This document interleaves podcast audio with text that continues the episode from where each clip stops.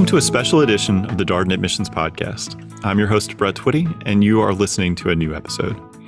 On this episode of the podcast, I'm excited to share a recent conversation from our ongoing Office Hours Faculty Spotlight series featuring Professor Peter Debaere. Peter is a member of the Global Economies and Markets faculty here at the Darden School of Business, and I recently caught up with Peter to talk about his background, what led him to Darden, several of the elective courses he teaches, including his Economics of Water class, as well as a book he recently published with his brother, To America and Back Again, all about his grandmother's life. I think you're really going to enjoy this conversation. So without further ado, here is my recent office hours conversation with Professor Peter Debaere. All right, well, welcome in, everybody. Um, thank you for joining us for this latest installment of our ongoing office hours conversation series. This is our faculty spotlight. It's brought to you by Darden Ideas to Action, which features all kinds of great uh, research and publications from Darden faculty, as well as Darden admissions. We think this is a great way for you to meet incredible people who teach uh, the students here at Darden. And we're, jo- we're joined today by a member of the Global Economies and Markets faculty, Peter Debaere. Uh, Peter teaches in the full-time MBA program as well as the executive MBA program. And so, Peter, thank you so much for being here and taking time out of your day to join us for this conversation. All right. Yes, it's a it's a pleasure uh, uh, to be here. I think it's a great initiative uh, to whoever started this. Uh, kudos to him or her. All right. Well, and to our attendees, um, just a, a, couple of things as we kick off. Um, we'll take the first 15 minutes or so to kind of talk a little bit about Peter's background and how he ended up here at Darden, and then we'll start to transition uh, to his work, his research, publication, uh, some of the things that he's been working on recently. If you have questions as we go along, I imagine uh, you might. Please feel free to ask via the Q and A. We're going to turn off the chat now, uh, but we will keep an eye on the Q and A. And so, Peter, um, let's let's start with uh, what I think is a really uh, very basic question. Uh, tell us a little bit more about you. Who are you, and and your background? All right. Yes. Uh, so, most relevant, I guess, for for Darden is I'm an economist. Right. So, in uh, probably as you as I speak, you already hear that there's a bit of an accent. So people typically want to figure out where I'm from. So, and yes, I. I grew up in Belgium, right? So that's where where the the accent comes from. So and I mean, a bit uh, um, as an international economist, that's really my, my specialization. Um, I live an international life. So my wife is from Germany, right? So she, she's actually a historian, right? So, and I have two children, right? So uh, one is uh, an engineering student at VT, and the other one is, is much younger, is nine, right? So, and they they all speak our languages. So it's a bit of a of a mess for those who have dinner with us. So there's German, there's Flemish and uh, there's English spoken, right? So, um, as I said, my, my specialization is on the one hand international economics, right? So topics like globalization that is really what I care about.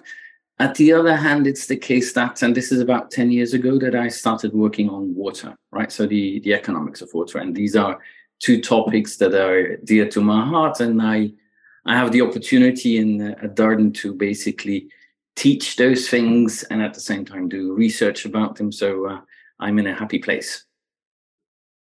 Well, uh, how did you get interested in economics? It, it's always interesting to hear how faculty got to the, the area where they sp- really spent their, their life and career. So it, it, it, wasn't it wasn't a direct road to economics. So I uh, I come from a uh, a family that uh, was a bit artistic, where there was lots of interest in, in cultural things. So it was it was kind of natural that, and we traveled a lot, so it was kind of natural that I wanted to study languages. So I studied German and literature and philosophy.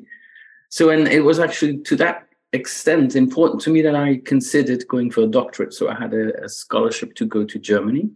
So in Germany, I took an, uh, my first economics class, uh, his, uh, economic history, and I felt like that this uh, this way of merging theory and empirics, right? So that and this way of trying to explain a society that this was uh, uh, giving me uh, more traction than uh, uh, the cultural philosophical angle.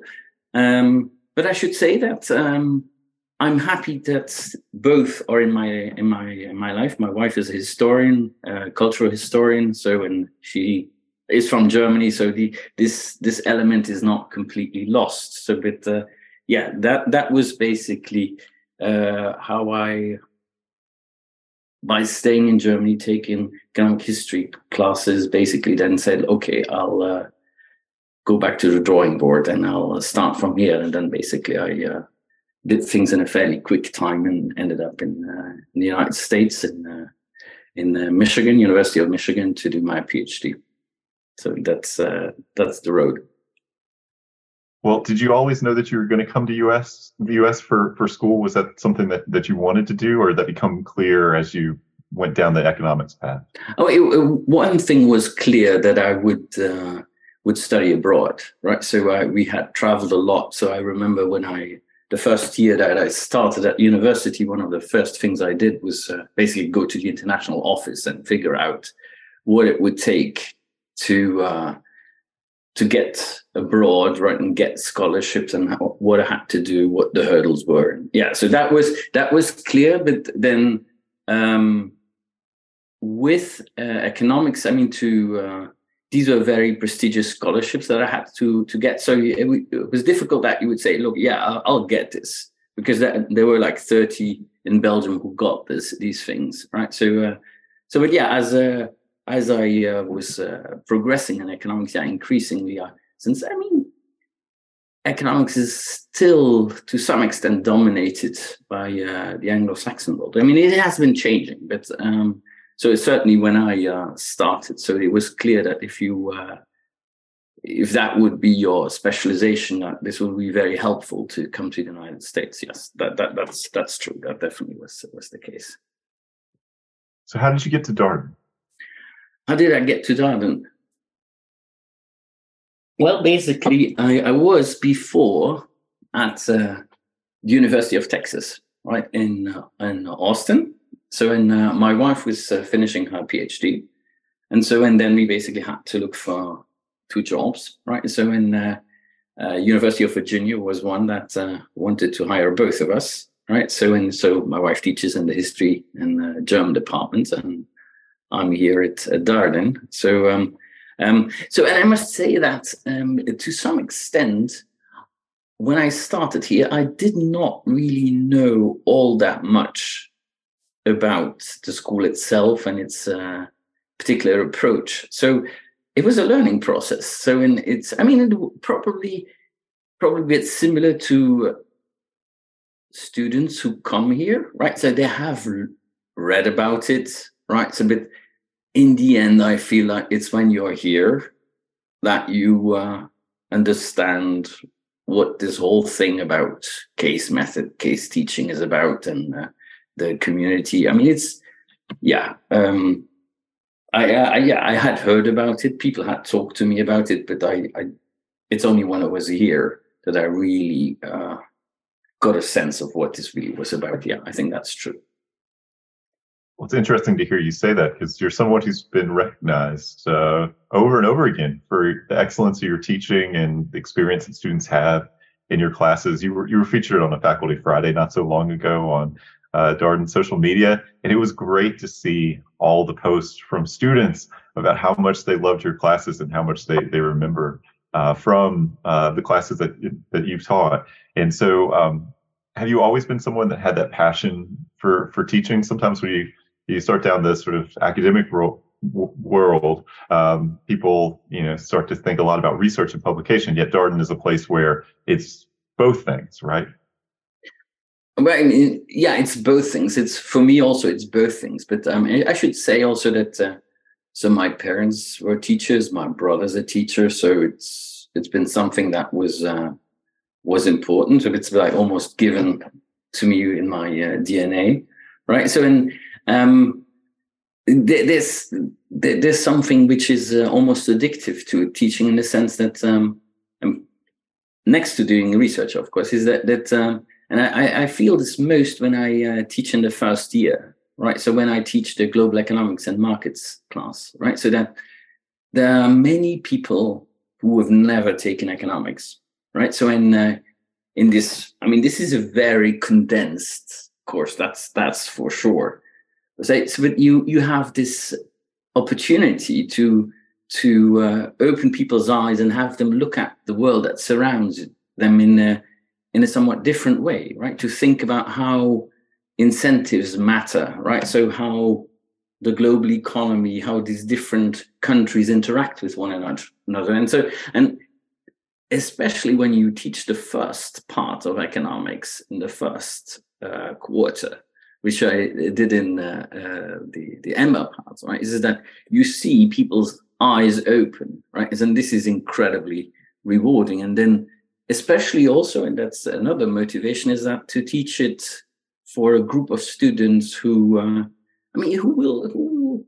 Uh, who in, in, in, many instances will actually play a, a, leading role in society, right? So to help start that conversation about how the economy works and how a, a firm fits in there and how um, once you see or understand how the economy works a little bit, I mean, you there's got to be a way in which that will translate in how you you'll run your operation, right? So, and I think this is an this is incredibly rewarding to have that conversation, right? So, so, and for me, I need both. I need teaching. I need research. So it's like if I have been in the class too much, I feel like okay, now I, it's time to really uh, get down to the nitty gritty again, right? So, and and after a period, I mean, so like as I said, so I'm now in a period of uh, of research. After that, I feel like okay, it's time to come out again. and so and uh, so I need both. It's a, it's a it's for me a, uh, an equilibrium that works well. Mm-hmm.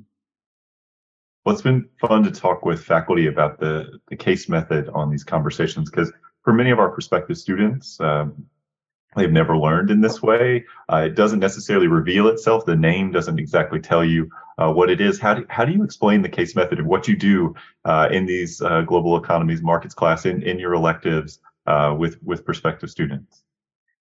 That's right. So, I mean, so I, I would, uh, when you say case method, I think for me, the emphasis on is on method, right? So it's, uh, it, it's, it, it's a way of teaching which, um, as an instructor, your tool is basically the question. You can ask question questions, right? So, and uh, the the students are the ones who uh, who basic. I mean, they have studied the material. They are the ones who have to give content, right? So, and it's that interaction, that game of me asking questions and and students providing content, right? That build uh, build this class. And so this is so and I emphasize method very much because, I mean, for me, it's a way of teaching. It doesn't really matter whether it's really a strictly speaking a case. So for me, this can be a video, can be a speech, can be an article,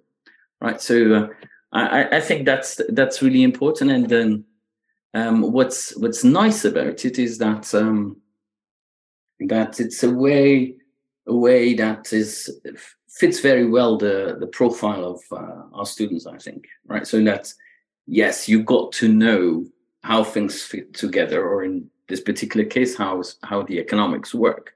But in the end and i think our, our graduates really excel in this is that you you got to be able to explain this in everyday language or with some precision though right? It's not just chatting but you have to be able to explain that to the people that you lead right? So in uh, so the communication is incredibly important and the setting right of us asking questions and students responding is basically a, a friendly environment to uh, train these skills. And i think um, i think it's very relevant not only in uh, for mbas but especially for them right? So I, I make the case that basically it's um, a way of teaching that's uh, incredibly valuable. It's uh, much richer than uh, just uh, going through PowerPoints, right? There's way too much of that, right? So, and uh, um, I would suggest that it, it would be good.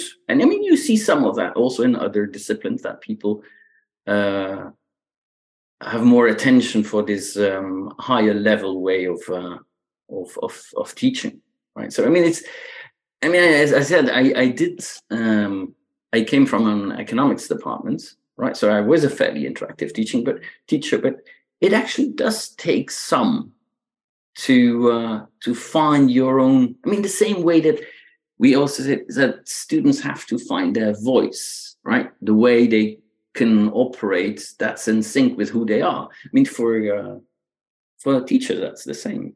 You got to find your own way of uh, expressing yourself, right? That's in line with who you are, and uh, students will notice, that and you notice that yourself. If that, so, it, and it does take uh, quite quite a bit. I mean, I remember one of the things that um,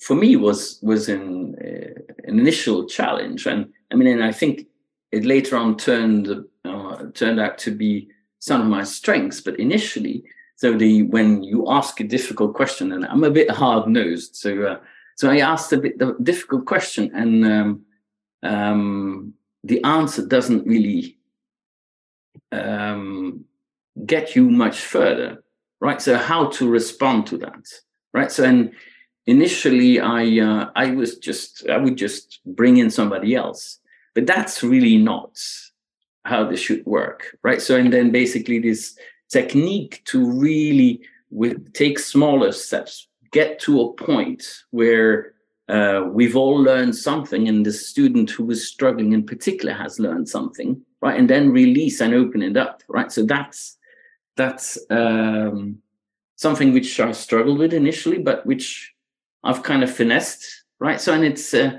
it's it's become something that's sometimes a fairly fun part of, of the deal, right? And so it's I think my sense is that many students know that that's how things operate, right? So in that uh, they'll have to do this little dance with me, right? So and we'll get to a point where uh, we resolve things, but uh, there may be a moment where we actually struggle a little bit to figure it out. Yeah.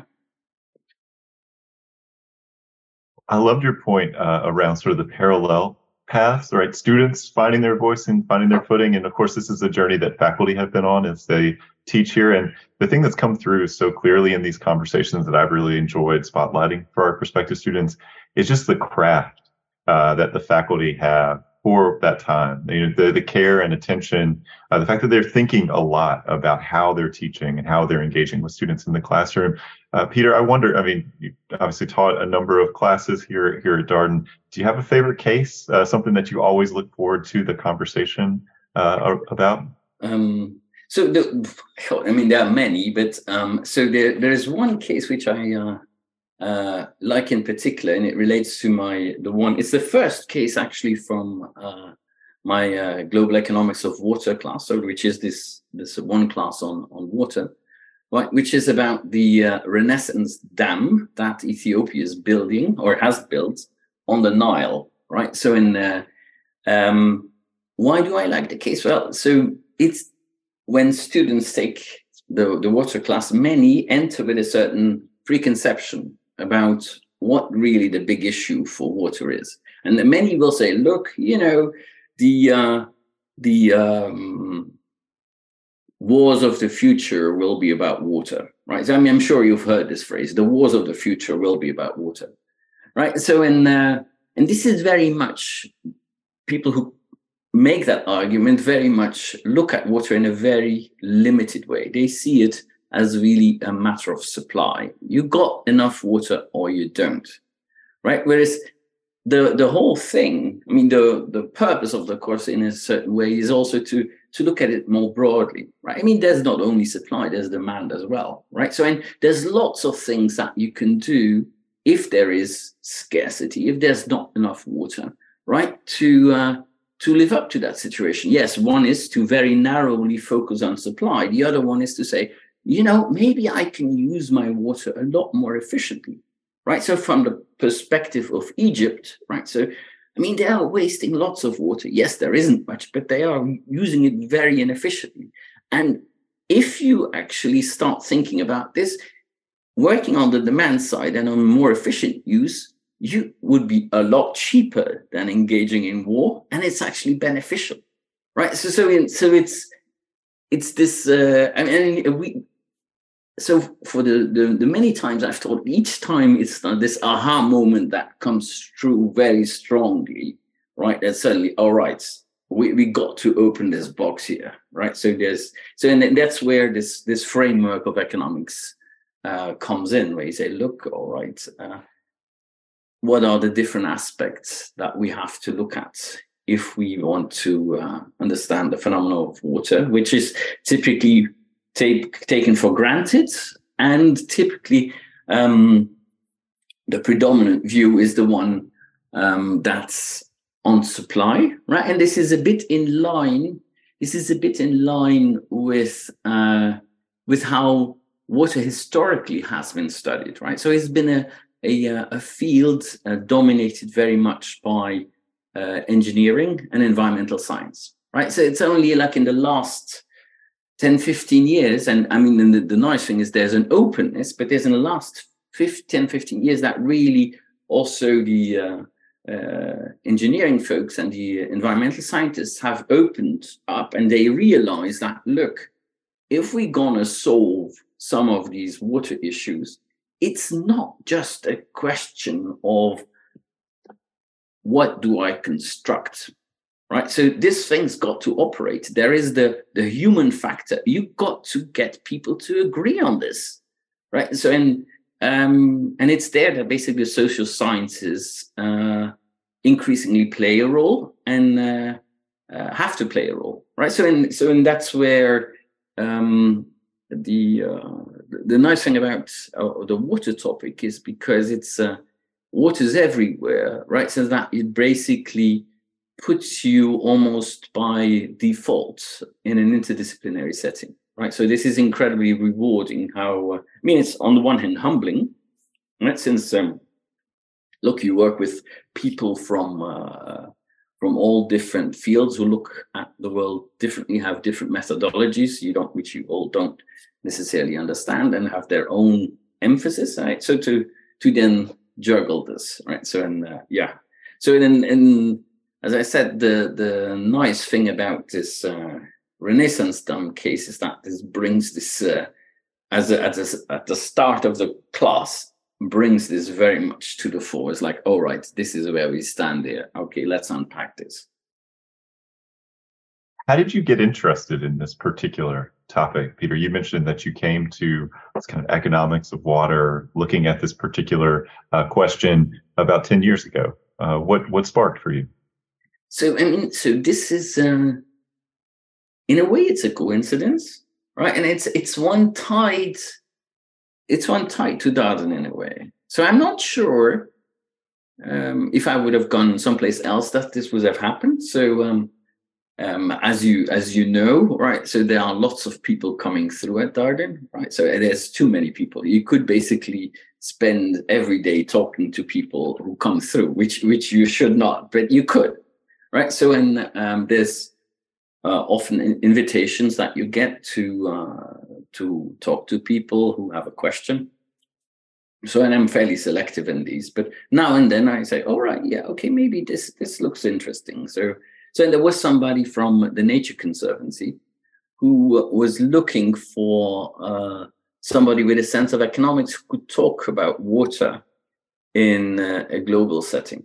So, and uh, I uh, I talked to uh, this person. It was actually a very enjoyable conversation. I uh, I learned that um, many of the questions were related to, or at least that the framework in which I operated was one that will be amenable to addressing these questions. And at the same time, I understood that uh, within within water, that apparently there wasn't too much thinking that really um, took economics seriously, right? So in uh, so I thought, okay, that's uh, I mean, so this is something as a uh, as a uh, uh, as a professor that I do. So I do research, I do teaching, and I always have like five, ten percent of my time where I play, meaning I do something where I don't necessarily uh, know whether whether this where this will lead,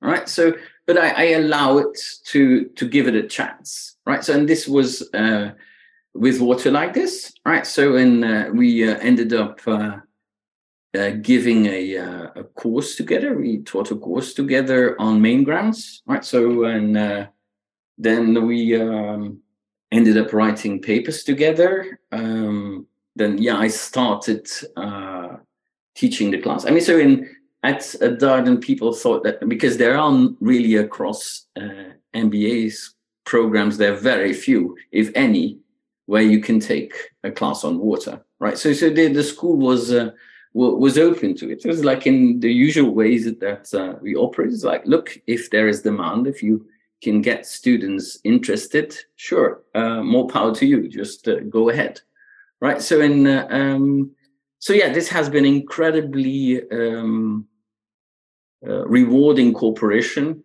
uh, with, with, with that person, Brian Richter is his name, right? So, and we're actually currently, I, I we, we got an, uh, NSF grant, right? So National Science Foundation grant, seven hundred thousand dollars, right? So this is a very prestigious grant, right? So he's also part of this, right? Where we have a team um, across a few universities that uh, that work on water. So yes, uh, it started with a coincidence, but this uh, yeah there has been a very rewarding 10 years working on water both research wise and in the class yeah. So we're talking about uh, your economics of water elective and you've been teaching this for a number of years. I, I wonder how has the topic evolved uh, since you've been teaching the class? You know where you started to where you are now?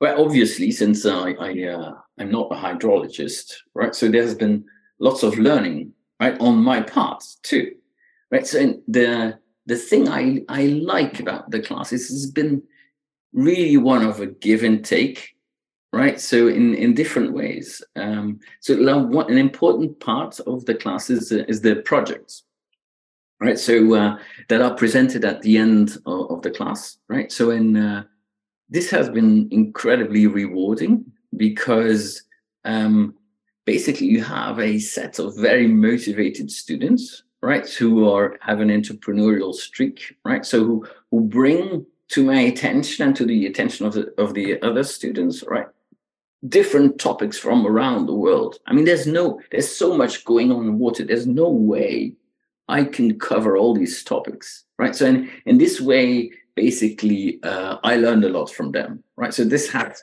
has has been very rewarding. And then Another element in that case is that we had um, always one or two speakers, right? So in uh, um, I was very involved. I'm still still in with uh, uh, the rest of the university, right? So we brought somebody who then stayed here for one, two days, sometimes longer, right? So I had conversations with them, and oftentimes uh, um, wrote a case with them, right? So that basically now is that many of the cases surround uh, or about topics or people that actually we I've had or students have had a real interaction with, right? So it's uh, I feel like it's uh, increasingly a course that, on the one hand, gets you the framework which I think is essential to think about uh, water, right? So in this economic lens, at the same time, it's uh, I think like it's incre- increasingly anchored and, and grounded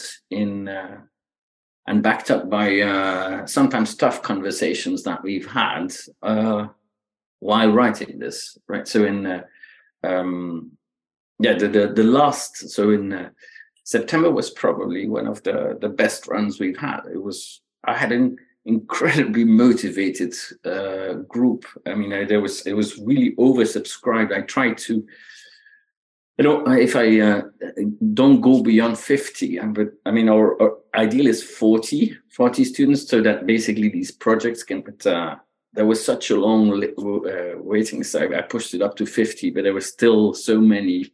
So I'll, yeah, it was, it was incredible, but uh, yeah, um, I, I, learned a lot. And uh, yeah, it's when you have this, this conversation that starts and there, there's a realization where, look, um, we can actually bring in new insights here. Our new i mean no, nobody knows all the cases of water around the globe right? So uh, we can all, all contribute in a way uh, if if everybody sees this that look that this is like a public good here right? And everybody chips in then uh, yeah then this is incredibly rewarding. And uh, it's yeah it's it's been really, really a joy and uh, also bringing in more things to focus on right? Yeah mm, definitely uh, we got a good question in the Q and A. You'd mentioned that a lot of folks they start at the supply uh, side of this question, and you know this idea that there will eventually be wars in the future about water, access to water. Um, but then you said the importance of thinking about demand and how we think about using water and can we use it more efficiently.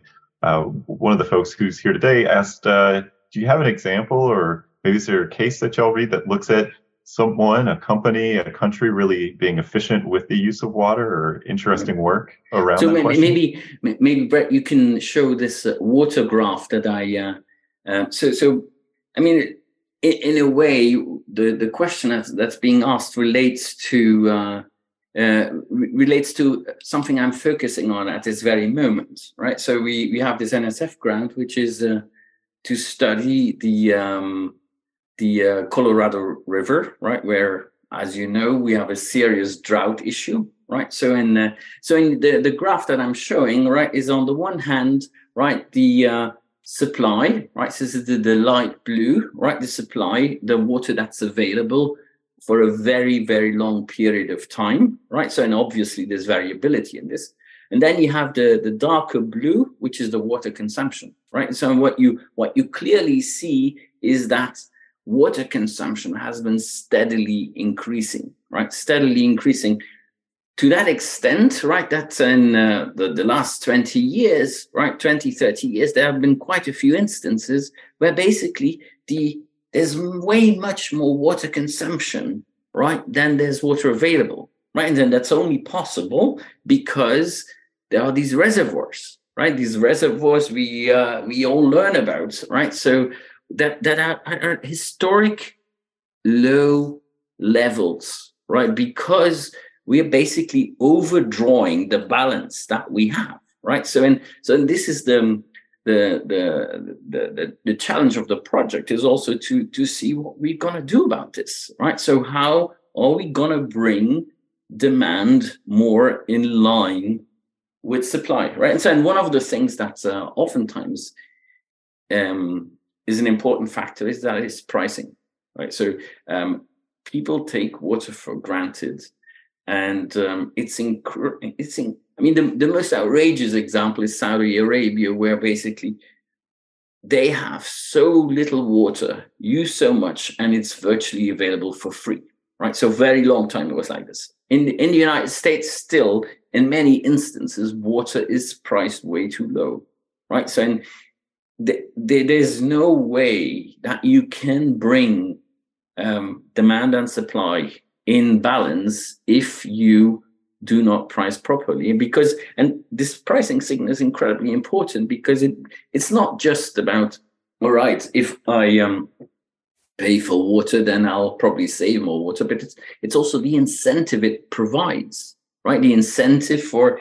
investing in saving water right? Of or the the the return on on innovation, right? This is all tied to to what you talk to entrepreneurs. Some in the US, they say sometimes that look, why is it that uh, the innovation in the water sphere is is lagging, and to some extent, that's related to the fact that look, water is is not priced properly. So uh, yeah, who, who's gonna be willing to to invest in it because there isn't a return right? So yeah.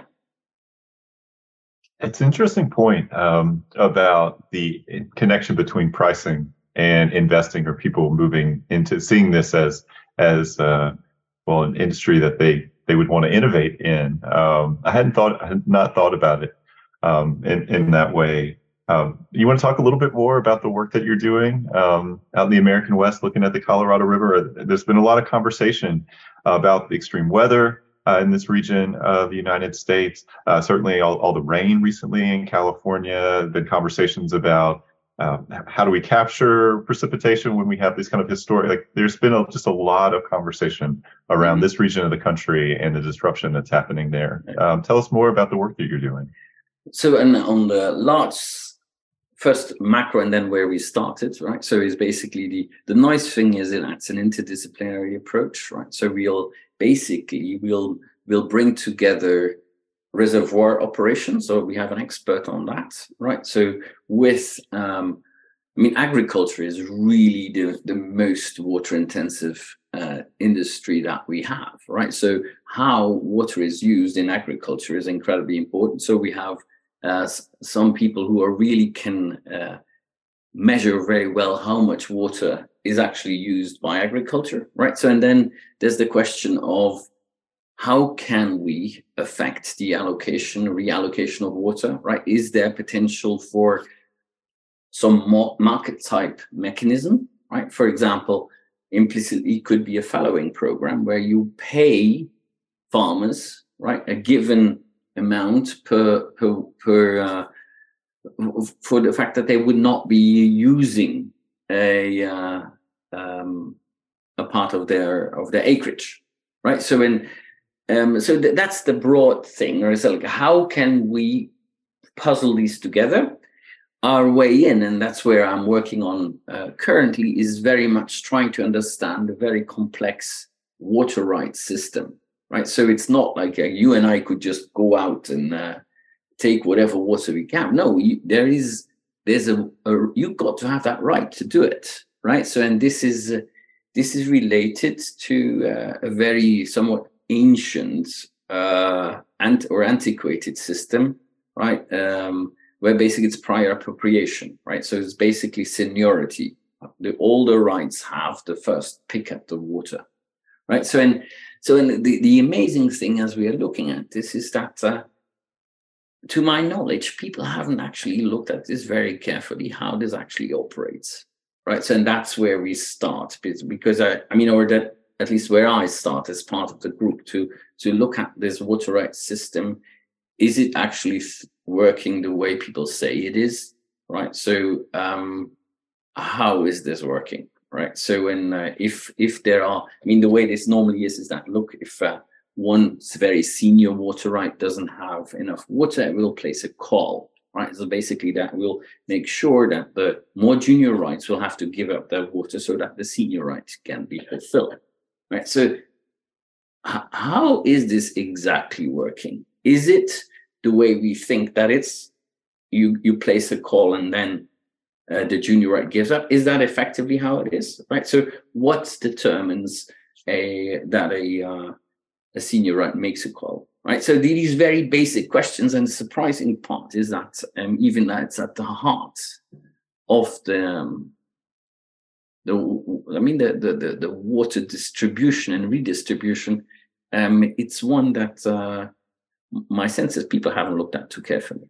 so so this this is uh, potentially a project with quite a bit of mileage i think yeah the interesting thing about water also is that it has this uh well, it's utility overlay. So you've got you got the government involved. You've got this legal component to it. You've also got a, a market component to it. Uh, companies doing this. You have consumers. You have the broader societal yes. uh, context, environmental context. What what role do you see government? I mean, when you think about this, how do you think about that government uh, layer? I mean, so there's there's one thing always where um, um, that in the end, because it's a public good and because it's an essential, I mean, water is essential for life, right? So that in the end, the government can step in, right? So it's if you, it's like if you really think, I mean, if you think, look, I'm gonna sit on water, right, and wait till it really gets so bad, and then I'll I'll sell it at exorbitant uh, prices, and I'll make so much money, right? So that there's a limit to this because in the end it's not your water. You have the right to the water right? So and if if it really gets too far a government can step in and will be asked to step in right? So so this this this this but but of course if the government steps in there's there's got to be an agreement right? There's politics then right? So you got to agree to step in. And um so in, in Colorado, the amazing part is, or in uh, along the Colorado, the amazing part is that you have this incredible drought, but uh, it seems like it's still not bad enough till the agents get to cooperate, right? So and uh, also then, uh, yeah, if a government steps in, it's got to. I mean, this is a political decision, right? So it's, it's got to be backed up because somebody will uh, uh, draw a, la- a, a, line in the sand here, right? So it's yeah, it's it's interesting. The political economy is very interesting, right? So and at the same time, it um, I mean, you you can see, um, especially in a country like ours, where uh, property rights are incredibly important. That if you are sitting on these senior rights, right? Um, yeah,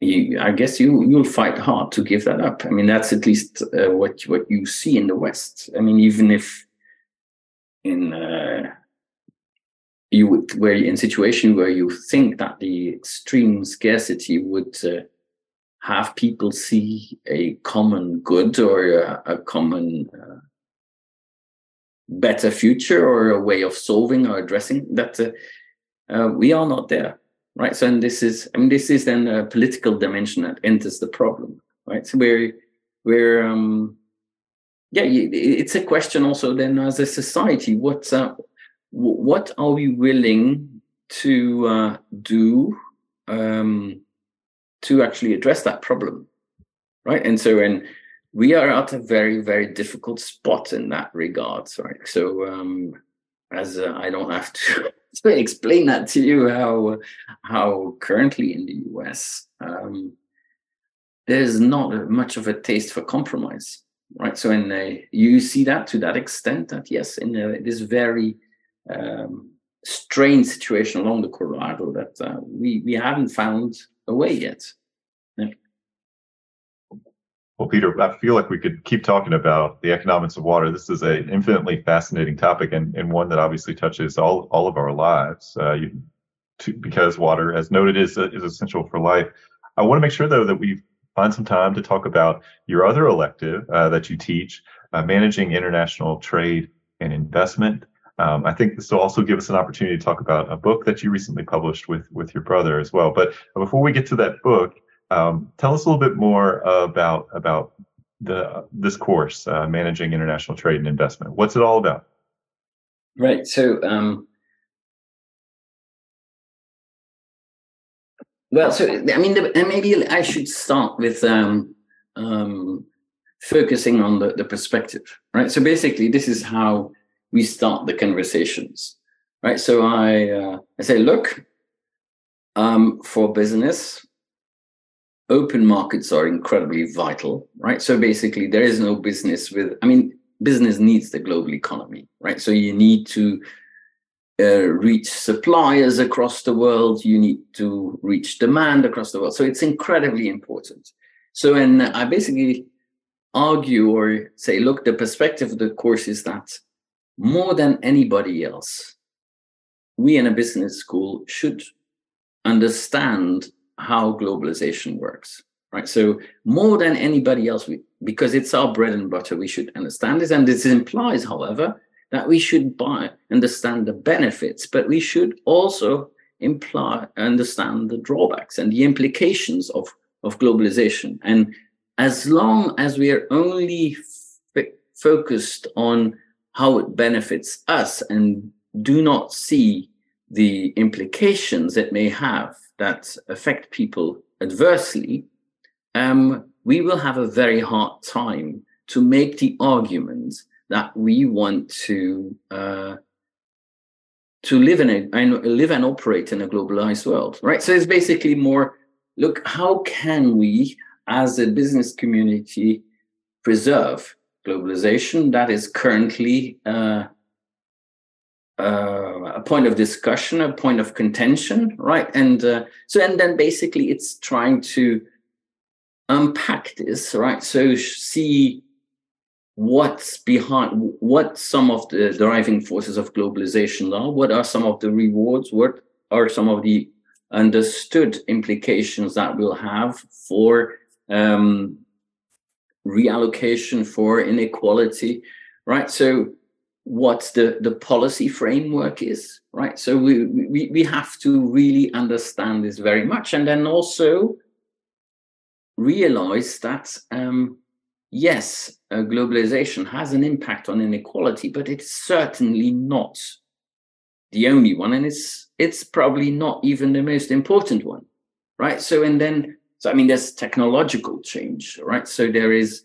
um, access or unequal access to to education right? So there are different tax schemes that benefit people differently right? So there's many other reasons why we have this massive inequality but what's what's amazing is that um, a lot of people will actually pinpoint globalization or pick it out as one of the most important ones right? So why is that right? So so that that's basically a uh, sometimes a difficult conversation, right? So where you uh, where you see, look, um, all of us in business schools, especially, right? We stand to benefit from globalization, right? So um, we are typically fairly high skilled labor, right? Workers, right? So who reap more of the benefits from uh, globalization, right? Multinationals have benefited quite a bit from globalization as well, right? So, but we should not forget that um, for lower skilled workers, there can often be a, a negative impact, right? So, um, and that um, multinationals, right, so have evaded taxes, for example, on a massive scale, right? So these are things that if we really want to preserve uh, globalization, we will have to think about how, as a business community, uh, we, we think about this, right? And so it is not about me preaching, look, this is what you've got to do. No, it's a conversation. I don't have the answers to this, but one thing is clear that as we benefit from globalization, and if we want to preserve this, we as a business community should more than others understand its implications, right? So that's basically the the, the the gist of the of the course. And it's it's sometimes a very lively conversation as you can imagine. How do you make space for current events? I mean i'm thinking about just where we are right now in, the world. I'm dealing with a pandemic what that has meant for some of these conversations. You got all the geopolitical stuff going on right now. You have uh, which is uh, sort of moving into uh, maybe even a potentially new ordering of, of the world and the global powers. Um, how do you make space uh, for these kinds of conversations in addition to all the other things you have planned for the oh, course? Uh, so that's not difficult. I mean, this basically bubbles up uh, as we go, right? I mean, there are explicitly cases that deal with uh, the trade policies of the last few years. So this is, uh, yeah, this is really not. it's much more. The challenge is actually much more you say, all right, let's take this step by step, right? So let's let's start over these 14 classes. Let's start building up an argument, right? And then then each time discuss that argument, but, but not right away think that look after one class you can figure out the whole economy. I mean, this is not something that you can settle uh, in a tweet, so to speak, right? So you got to have a so and it's it's the challenge in the course is more to pace people. Say, look, all right, I hear you. Let's have this conversation, but let's bring in what all we know in the field about it. Yeah. Well, building on that, uh, where do you start and where do you end uh, in this course? Like, wh- where's the where's the starting point for students? I'm curious about about that. Yeah, so the, that varies, right? So you have students who are very uh, literate in international economics, right? So and you have others who uh, who basically um, have questions, right? So in uh, so the the uh, I what I find the course is successful if it's the case that people realize that look, it's a complex issue. Um, I personally don't care where you end up. Well, I do, but but that you of you you're throughout the course you're presented with lots of stylized facts and things that are irrevocably happening. If you want to take a position on globalization, you've got to find an argument that takes care or considers all of these. That's basically the the, the challenge, right?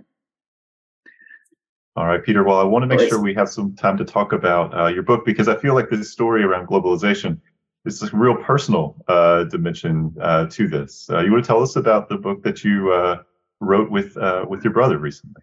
Yeah, maybe you can uh, show my uh, my. So this is this is a a, a project that basically started a bit as a a coincidence. I mean, it's a it's a, a, a book that I've written with my brother, who's a historian, uh, about my grandmother. Right. So, and uh, it's it was just published in uh, in Belgium, and uh, we are bringing it to the United States.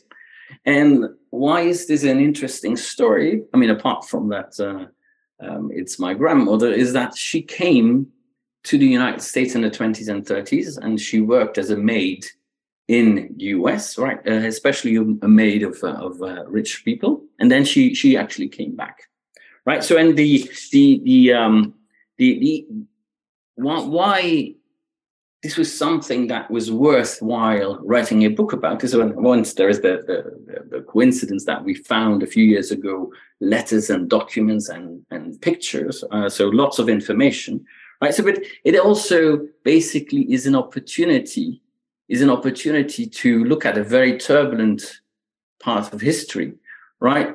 From the perspective of uh, or following the the the sojourn of a maid, right? Of an an ed- uneducated woman, right? So which is not typically how uh, history is written, right? So we found this as a very interesting opportunity to to to uh, follow her path um, at the same time, it's an incredibly turbulent period, right? So this is a also the, an interesting period. This is uh, the the jazz age, and then you have the depression, right? So and it's it's very much a, a, a story about globalization because she basically is in the United States as this massive flow of immigration from Europe comes to an end, right? Where you have an incredibly uh, diverse population, right? The levels of migration, right, are the same now as they were then, right? So, and you have this very layered society where she's basically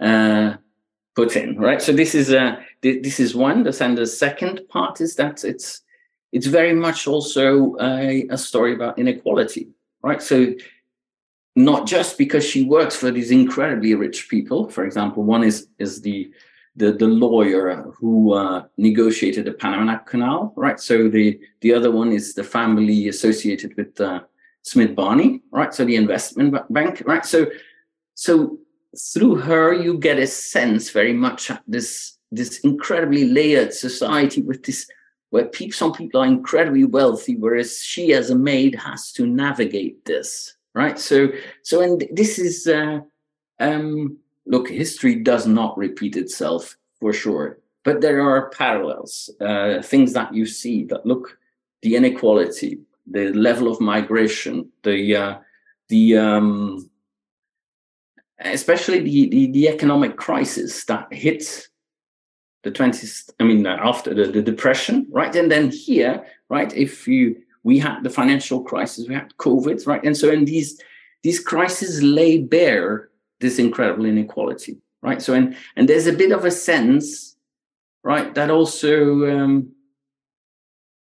that until we we solve some of these burning issues, it will be very hard to move forward, right? So, and if you you saw that in the US, right, it's basically with with the war and then the the the Great Society, right? This this inequality really got shrunk, right? So, and uh, there was a bit of a a new social contract, right? So now obviously this is a bit the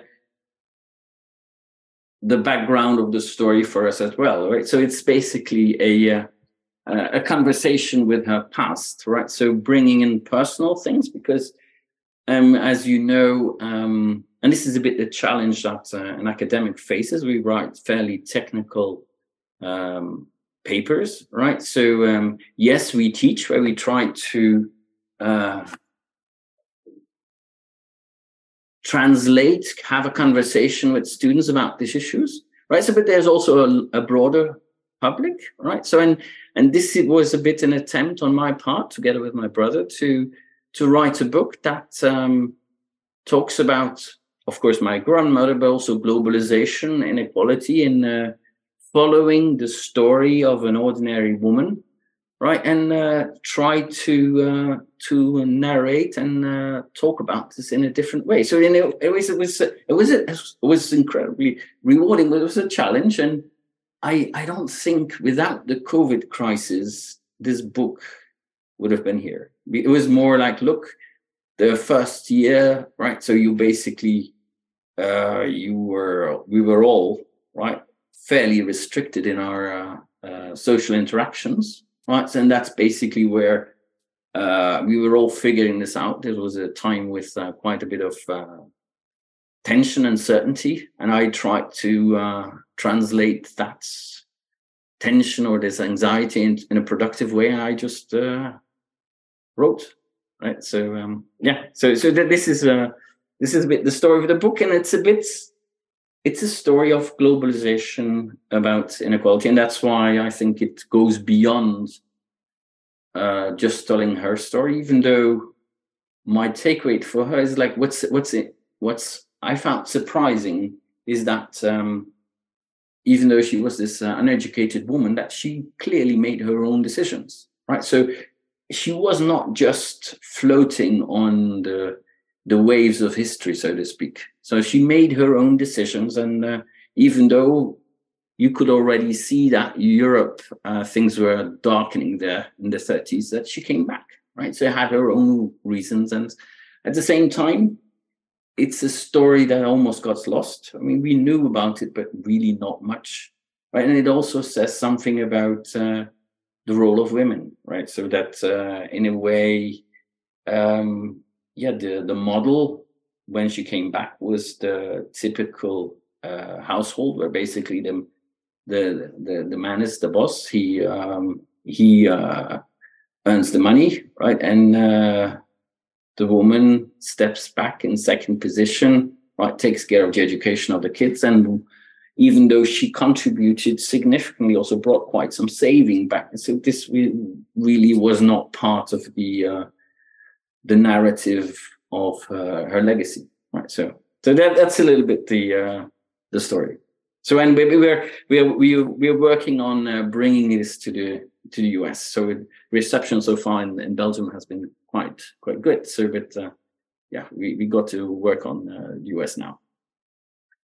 Well, I imagine it was. I mean, to learn, you probably learned all kinds of things about your grandmother that maybe you didn't know, or you um, maybe just had heard about but weren't sure about. Uh, I wonder, uh, Peter, someone reading this book, what, what do you hope readers take away from it? Uh, you touched on a lot of different things, but at the end of the day, somebody closes the book. What, what do you want them to think about? Oh, so I think there's there's really many different levels at which you can read this. One could be just focusing on her, right? So, and as I said, that even though she was this uh, this woman with very little education, was a maid, right? So that uh, yeah, she uh, worked her way through things, right? So, uh, but I mean, uh, you could also look at uh, trying to figure out the society in the US and how it contrasts with with a country like Belgium, right? So, in this this very layered society that I should say um, was um,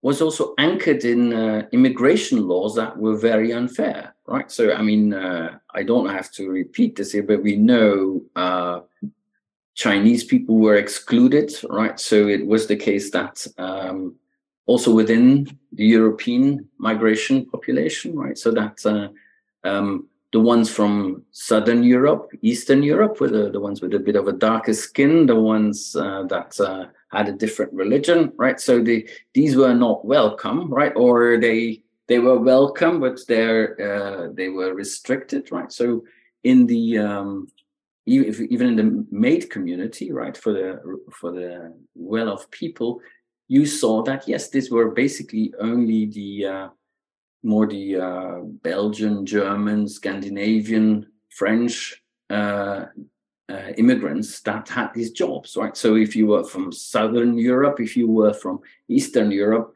um, you had no space in this, right? So so, so you could you could um, read this book and get a sense of wow. I mean, um, what we now think of as look uh, the United States, this started off with a really incredible, I mean, not started off, but like in the 19th century and then beginning of the 20th, right? So it was an incredibly uh, layered society, right? With, uh, with stark differences, right? In a way that, um, without making a cheap comparison, but that you see, look, um, the different ethnicities, right? So that we uh, how we deal with with them, how we um, accept them. That's that's an ongoing discussion, and clearly at the time that was. So there's there's some, uh, um, yeah, the, it's it's that could be a way of looking at this, right? So looking at this, uh, uh,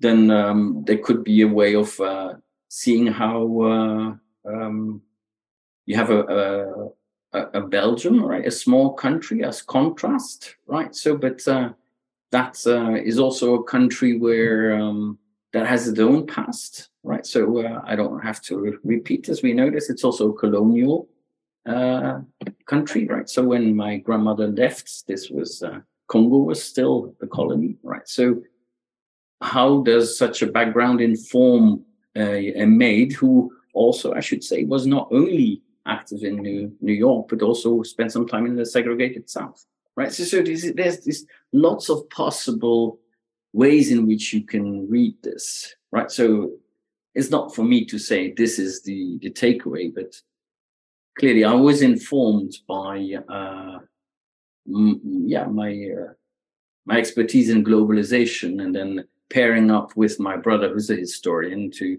to say, look, um, given that we, we got this actual ac- accidental trove of uh, of letters and photos and uh, documents, to say, look, is there a way of uh, of looking at this life that uh, was always in the background Right. so, well, Peter, it's been great talking with you. I, I feel like we go we could keep this conversation going for a while, but um, I want to I want to wrap up here by asking um, the last question that we we typically ask for our guests here on Office Hours. Undoubtedly, we've had some folks here uh, on this session who've gotten interested in the topics uh, that you've been talking about, things that you've shared here. Uh, what would you say? Um, three books uh, that you would recommend uh, for people to check out if they're interested in learning more. In addition to, of course, uh, your your book about your grandmother that will be in English in the not too distant future. Yes, um, yeah. I mean that, that's a bit of a difficult question, but so, so let me uh, pick a few. Right. So uh, I'll pick three. I'll I'll restrict myself to three. All right. I promise. So um, maybe um, on um, on water. Right. So um, there is a book on um, on uh, um, Israel, right? So Israel has faced really incredible challenges as far as water is concerned, right? So in there's a book by uh, Seth Siegel, "Let There Be Water," right? That basically deals with it. And it's it's the nice thing about it is well written, right? So and it it gives you a very good sense of what uh, what the water challenges are and how they are being resolved within that context, and also um, I mean, water touches upon many dimensions, right? Also, in this case, the the international relationship, Israel and its surrounding areas, right? So, how it could basically also uh, make its knowledge of water and its expertise a uh, an incredible asset and exploit that in the region, right? So that that's uh, that's a beautiful book. Then um, on um, maybe in line a little bit about uh, what I was talking about about the the book of my mother, and there's a nice short book uh, by Gerber on uh, American immigration, a very short introduction, right? That basically um, sketches a little bit the the migration, largest migration, may, uh, so this big migration wave, but then also up till now, right? How, what has changed, how we've dealt with it, and uh, how it was anchored in societal debates. This is a, a nice little book. And then there's a, a, third one that's more related to my GEM courses, right? So to the um, so and it's a, it's a book by Krugman. Um, it's it's the the return of depression economics, and uh, so it, it, he wrote this a while ago, right? So after the the financial crisis, but I think it's incredibly important, like to to understand where we are, right? Since uh, I feel like um, our response to the financial crisis, right, in 2008, right, and then in part also a repeat of that with COVID, right, has put us. I mean, I'm not saying it's still the same questions, but I think, yeah, this this this book um, is a, is a very nice way of of starting to think about the the challenges in an international context that uh, uh, economists, students of economists, MBA students, right, uh, should uh, should be aware of, and will will get uh, a, a, better view on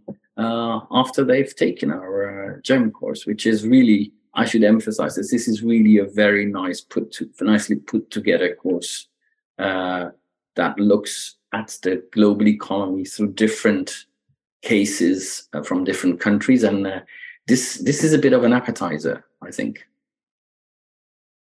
Well, Peter, thank you so much for for joining us for this session. It's been such a pleasure to our attendees. Uh, thank you so much for taking an hour or so out of your out of your Friday to come and, and listen and learn. As always, we'll share the recording uh, of this conversation on our podcast, uh, Experience Darden and the Exec MBA podcast. So keep an eye out for it there. And uh, of course, we'll also share it on our blog, Discover Darden. And thank you, as always, to Maggie Dodson for assisting with this session. It was great to have such an great engaged group. Uh, Peter, lots of great questions in the Q and A about water and uh, certainly a lot of people were sparked around around that topic. So um, unfortunately, we can't always get to them all, but it has been a wonderful conversation. And thank oh. you all for your time. Have a, have a wonderful weekend. Thank you. It was a pleasure. All right. Bye bye. And that was our recent office hours conversation featuring Professor Peter Debaere, a member of the Global Economies and Markets faculty here at the Darden School of Business. As always, if you have any comments, suggestions, requests, anything you'd like for us to cover here on the podcast, we're all ears. We can be reached at Darden, that's D A R D E N, at virginia.edu. Until next time, stay safe, be well, and thanks for listening.